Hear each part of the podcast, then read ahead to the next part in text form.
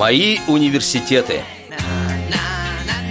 Здравствуйте, уважаемые радиослушатели! С вами ведущая Цындыма Бойко. А в гостях у нас Максим Петров, наш коллега, ведущий программы «Бытовой вопрос» на Радио ВОС и экскурсовод проекта «Прогулка в темноте».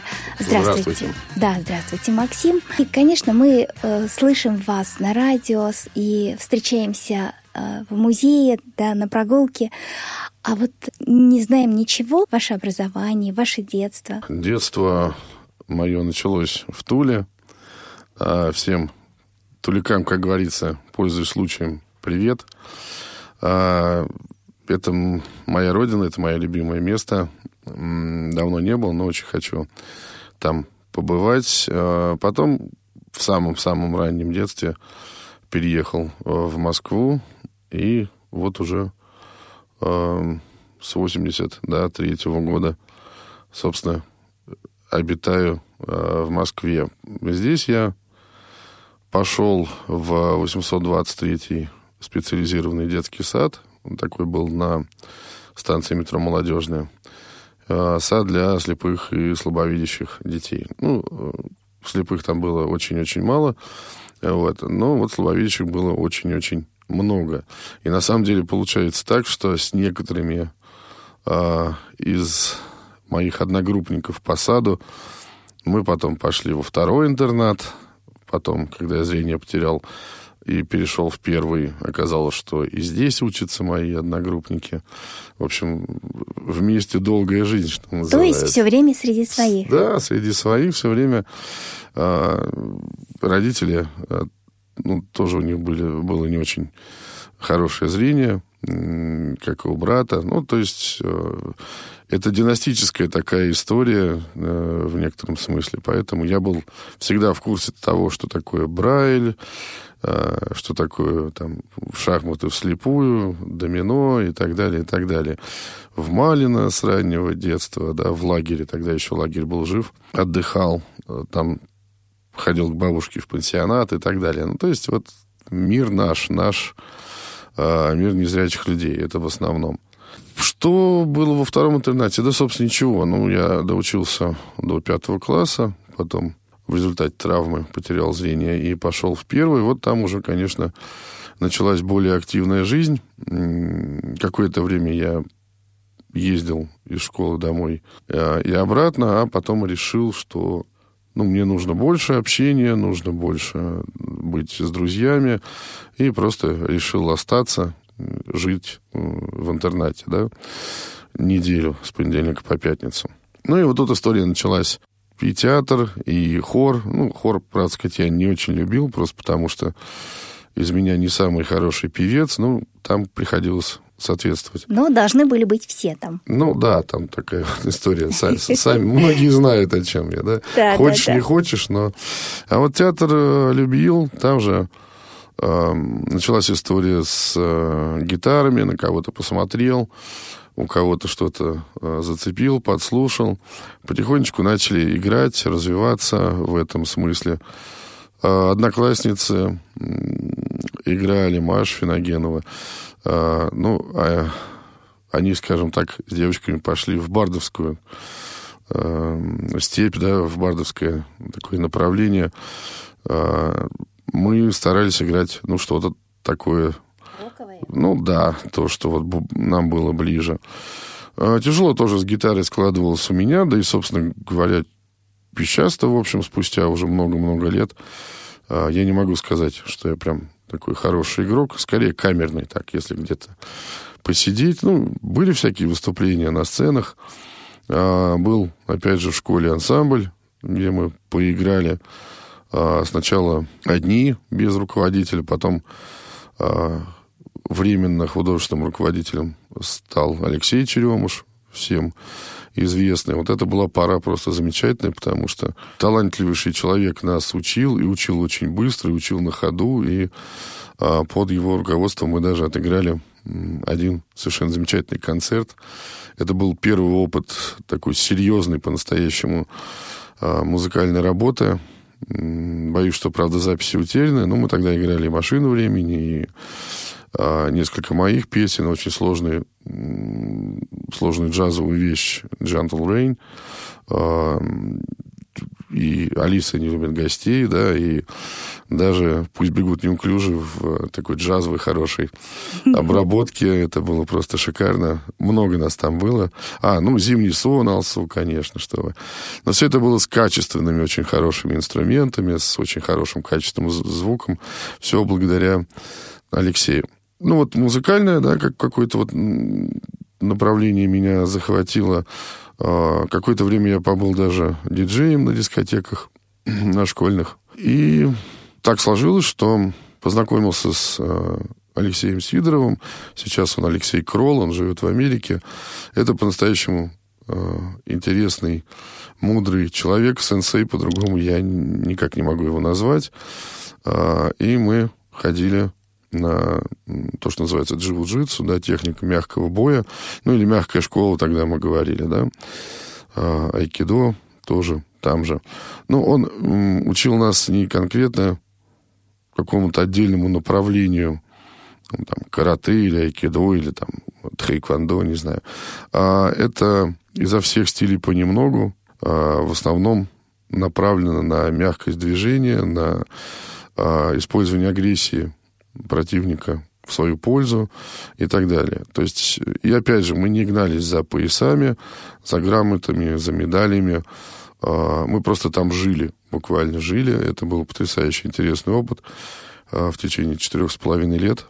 Это интереснейшая техника. Кстати, его сын сейчас в Петербурге ведет школу, приезжает с мастер-классами в Москву. Если кому-то интересно, там принимают всех. Всех. С нами занимались дети маленькие, там, три годика, да, с нами занимались ребята на колясках. И это не какая-то вот, извините за термин, инвалидская история. Вот как раз наоборот. Просто там разницы не делали. Видишь ты, не видишь, ходишь ты, не ходишь и так далее. Ну, а вопросов не было по методике вообще работы? То есть, как же незрячие будут что-то делать? Абсолютно нет. Более того, все бегают, и ты бегаешь. Все кувыркаются с ног через голову назад, вперед, и ты кувыркаешься. Никаких вопросов, никаких проблем. Все это было свободно, интересно, легко и очень-очень полезно. После школы закончил я достаточно неплохо. Насколько я помню, там пять четверок у меня, все остальные а, пятерки. С испугу я как-то так написал случайно экзамен по алгебре а, на пять. И сочинение, вернее, тогда это было изложение, да, тоже на пять. Ну, у меня вот эта вечная проблема. Математика, я вообще слабо с ней дружу, скажем так. Вот. Ну, по крайней мере, до аркосинусов я что-то еще помню, а потом я просто не понял, что это, и просто забыл. А, и проблема вечная с а, письменной, грамотной речью, то есть, да, ошибки, ошибки. Поэтому здесь... пятерки были неожиданностью. Да, да? Не, абсолютно, я с испугу, видимо, вот как-то прям раз, и со всем остальным это все было прекрасно, замечательно, а, великолепно, а вот это вот мои слабые совсем места, вот, и я испугался, написал, поэтому вышли четверки там. И а, без проблем поступил, ну, фактически получилось, что сразу в два высших учебных заведения. В одно, надо заметить, это благодаря институту Реакомп, ну, давайте так говорить, при содействии, это университет малого, международный университет малого бизнеса. Там получил специальность менеджмент и маркетинг малого предприятия. В основном работа это была дистанционная, заочная, да. Но это было очень интересно. Были чудовищные экзамены там, по бухгалтерскому учету. Если кто понимает, то сводить баланс по Брайлю — это еще та затея, конечно. Вот. Но в это время на дневное поступил в Российский государственный социальный университет. Тогда факультет назывался «Социальная работа и администрирование». Вот, ну, на самом деле, скажем так, когда мы были на дне открытых дверей, э, нам рассказывали, что это в том числе и администрирование в социальной сфере. Да? Поэтому, э, тем более я захотел туда идти. Меня, во-первых, прив... привлекло название профессии «социальная работа». Э, я понял, что это мое. Я посмотрел, о чем это. Ну, если в двух словах, это наука-то прикладная, поэтому у нее нет теоретической части как таковой, поэтому это такая смесь из педагогики, психологии, из э, социологии, статистики и так далее, и так далее, да. Вот, это мне дико понравилось, а тем более, что я поп- до того еще попытался поступить на факультет психологии эм гэ у, и мне сказали, что, ну, лучше бы вам сюда не ходить, потому что слепой психолог – это нонсенс. Ну, вот так вот не повезло мне. Не знаю, по каким причинам. Ну, а слепо-глухой – это было нормально. Видимо, да. Вот. А, в общем, поступил. Отучился сначала на бакалавра. А, меня интересовала тогда наука, и очень серьезно я этим увлекся. Масса экспериментов стала проводиться с, с моим участием. Ну, в том числе уже на В третьем курсе мне разрешили преподавать для первого и второго курса. Преподавал я историю социальной работы, интереснейшая дисциплина. Преподавал реабилитологию и курс по пенитенциарной и социальной работе. То есть социальная работа в тюрьмах, да, социальная работа с заключенными.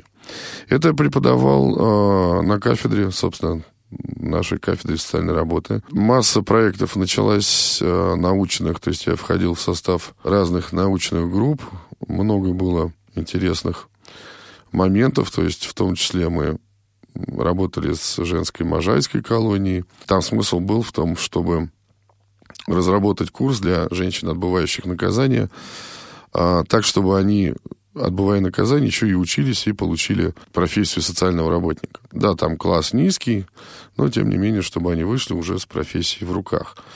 Были социальные проекты, связанные с гомосексуализмом, были проекты, направленные на работу с малолетними проститутками.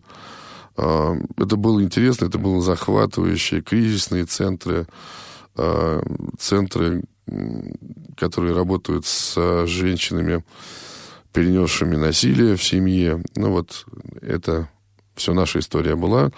Очень много конференций, особенно вот третий курс, четвертый курс.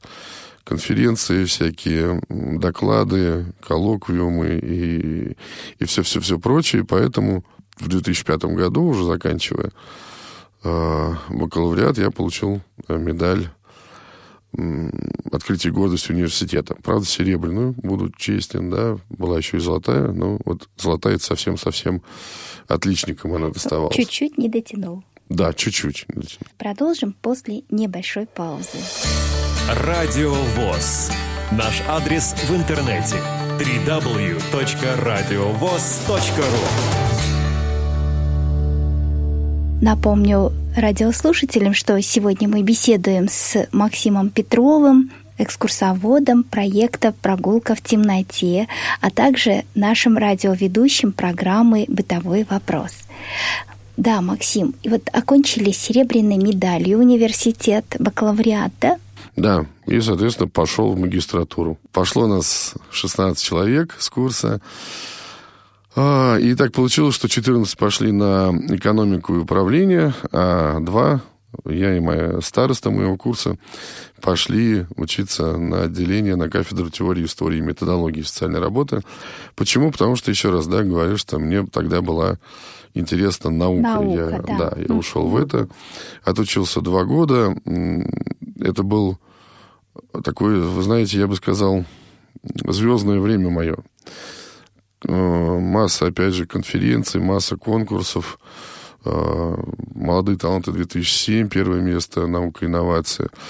«Будущее России», молодежная премия «Наука и инновация» тоже первое место. Премия президента России, Российской Федерации, тоже первое место, тоже «Наука и инновация». Вот. Ну, соответственно, я просто автоматом должен был пойти в аспирантуру на отделение по направлению социальной философии. Но по ряду причин, которые не будем озвучивать, там семейные обстоятельства, не попал я в аспирантуру. И вот тогда вся моя наука и закончилась. Но вот в эти годы, с две тысячи пятого, плюс там три года, я еще успел послужить волонтером в детской республиканской клинической больнице. В некоторых организациях для инвалидов тоже в качестве волонтера служил. В это же время начал работать на предприятии «Логос ВОС» в качестве ведущего на радио «Логос ВОС». Вот, там за сайт отвечал, ну и так далее. В общем, техническая работа всевозможная. И что-то так я как-то подумал, после того, как в аспирантуру не попал, и пошел на третье высшее образование. Есть у меня диплом менеджмента организации инвалидов, то есть вот эта управленческая история, uh-huh. и так далее, и тому подобное, и удаленная работа всякая была, и чтение курсов повышения квалификации, это в других городах, и... Ну, давайте прямо скажем, мне помогли вот в эту струю а, вписаться, в это направление, друзья. И ездил я и в Сургут, в ту же Тулу, и в Тверь, и так далее. Да, читал там для а, социальных работников курс повышения квалификации по разным темам, там консультирование семьи с детьми-инвалидами, работа с подростками, ну, много чего было. Это было интересно, это мне нравилось. Ну, потом вот от науки и вот учебы я отошел. А третье образование там же, в РГСУ? Или... Да, там же, угу. там же. Скажем так, по профессии я работал мало, именно по социальной работе. Я называю ее основной своей профессией. Да, кстати, вот именно наш факультет, и еще психологи ездили в Беслан, когда там случилась трагедия. Я не попал, ну, тут, знаете, как сказать, хорошо, что не попал, может быть, что бы я там делал. С другой стороны, я здесь сидел в министерстве, принимал звонки, контролировал, ну, направлял, скажем так, сбор средств. Потом мы ходили по ожоговым центрам, вот, кого привезли, детей, то есть игрушки собирали и так далее. То есть, ну, вот эта работа, это, была, это было мое, по-настоящему мое. И наступил двенадцатый год потом в итоге, и в Россию к нам приехала такая интересная компания Dialog Social Enterprises, проще говоря, «Диалог в темноте». Да, это очень такая старая история уже, с восемьдесят пятого года. Она во всем мире. Вот оттуда ресторан в темноте, кстати, в свое время появился. Просто они разделились. Это огромные выставки в темноте. Они действительно огромные. То есть вот сейчас я работаю на выставке там двести пятьдесят квадратов где-то. У них музей там по семьсот, по семьсот пятьдесят. Ближайший это в Гамбурге. Они проводят там экскурсии. У них, допустим, настоящие деревья в саду. Да, там гравий настоящий, там трава. Там даже катают на лодке, и там масса-масса-масса всего. Ну вот мы сейчас пытаемся выйти примерно на тот же уровень. И эта компания проводит экскурсии в темноте, и потом на, этой, на их основе устраивает бизнес-тренинги. Представители компании в две тысячи двенадцатом году приехали сюда, и так получилось, ну опять, скажем так, с подачи друзей, что я попал в, в первый набор гидов.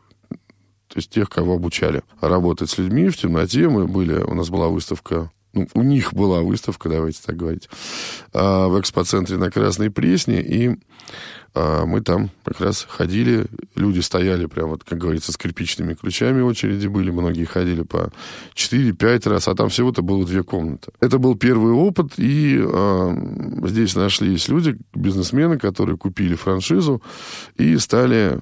значит, устраивать здесь вот такие проходы в темноте, будем их так называть. А проблема в том, что на выставку у них не хватило денег. И они решили остановиться на бизнес-тренингах. Слава богу, что я попал. Там очень жестокий отбор был, прям жестокий. Попал работать в эту компанию. Достаточно долго отработал. Есть сертификат бизнес-тренера компании. Было очень много интересной работы с разными людьми, с разными компаниями, и Volvo, и Nestle, и Северсталь, и Лукойл, и Газпром, и чего там только не было. Это была очень хорошо, интересно организованная работа, работа, связанная с тем, что мне всегда было интересно, ну, в первую очередь, с общением с людьми, а во-вторых, это такая, ну, действительно психология, серьезная социальная а, психология, вопросы лидерства обсуждались, эффективной коммуникации и роли в команде, все-все-все прочее. Стрессоустойчивость. В общем, много было программ, это было безумно интересно. Но в определенный момент после Паралимпиады в Сочи, мы там тоже работали, был у нас там павильон, тоже, опять же, люди очень сильно э, хотели пройти наш павильончик. Там не было бизнес-тренингов, там как раз была небольшая выставка, которая была посвящена Паралимпиаде, собственно. В две тысячи четырнадцатом году, в марте, так получилось, опять же, что я перешел работать в ка эс эр ка в качестве преподавателя э, отдела адаптивных технологий, да, то есть показывал, учил людей, как можно пользоваться айфонами и телефонами под Android. Это было тоже безумно интересно, просто безумно интересно, потрясающе. Это мое, понимаете, то есть преподавание, педагогика. Я когда выходил на кафедру э, в университете, я себя чувствовал человеком более чем на сто процентов. Ну и здесь также, да, то есть мне нравилось показывать, рассказывать, делиться опытом. Ну, в определенный момент, честно сказать, у меня начались проблемы со здоровьем, достаточно серьезные, и пришлось покинуть эти замечательные стены. Но при этом вы параллельно начали вести программу на радио ВОС, да? Да, да. То есть, ну, это мне было всегда интересно. А идея-то, на самом деле, была примитивная. Вот я насмотрелся в Ютубе вот этих роликов, когда так, я вот получил сейчас по почте вот эту мясорубку, давайте мы ее распакуем. И я начал искать бытовые приборы, и не только бытовые приборы, всякие такие вещи, которые можно, во-первых, такие, чтобы они были удобны незрячим, и вот такие интересные, чтобы их можно было вот взять, развернуть из коробки, вынуть, описать, предложить и так далее. Ну, а потом уже тема разрослась, там, и чистка обуви, и сами знаете, да, и строительные какие-то моменты, и рыбалка, и все прочее, да, вплоть до а, спорта, сплавов, отдыха. Мне это нравится, мне это интересно. Собираюсь продолжать в том же духе. Но пришлось немножечко поскитаться. Долго не мог устроиться никуда. В какой-то момент проработал в Центре мониторинга общественного мнения при правительстве Москвы. Работа, я вот так вот могу сказать, что очень хорошая организация, очень хорошая задумка, гениально устроенный рабочий процесс, но это не моя работа. А мне там, ну, это не мое место. А, но в это же время занимался и такой выездной работой, да, то есть находились клиенты, которые, которые говорили, там, научи меня ходить, или научи моего там сына, дочь ходить, что-то приготовить, там, яичницу условно, там, консервы открыть, пропылесосить, да, особенно это касалось... Социальная или даже как больше тифлопедагога даже, да? Ну, да, это я так назвал реабилитолог, угу. Да, то есть это и ориентирование с тростью, это и домашние всякие там штуки, начиная от уборки, заканчивая там носки постирать. А, ну и уж чего тут душой кривить, писал. Да я, собственно, это делал еще, когда на бакалавра учился, да, и вот до тех пор писал дипломы за студентов курсовые, вот, ну, по гуманитарным специальностям. И технарь у меня вообще никакой, естественно, никто же. Ой, а писать диплом, мне кажется, это такая работа интересная в том плане, что ты э, перелопачиваешь такое количество информации, пока готовишь материал, и получается, ты специалист в самых разных сферах. Как-то да. И такое глубокое изучение темы. Да, ведь нужно же действительно копнуть, и открыть, и посмотреть, чтобы это соответствовало там и... и теме, чтобы субъект-объект... Чтобы это не и... просто там слово да. встречалось такое, а чтобы это именно да. было раскрыто. Да, именно так. Ну и эм, спустя вот какое-то время, да, и, как я уже сказал, три с лишним уже года назад удалось попасть в проект «Прогулка в темноте», где, собственно, поныне я и пребываю. Была еще работа, связанная с...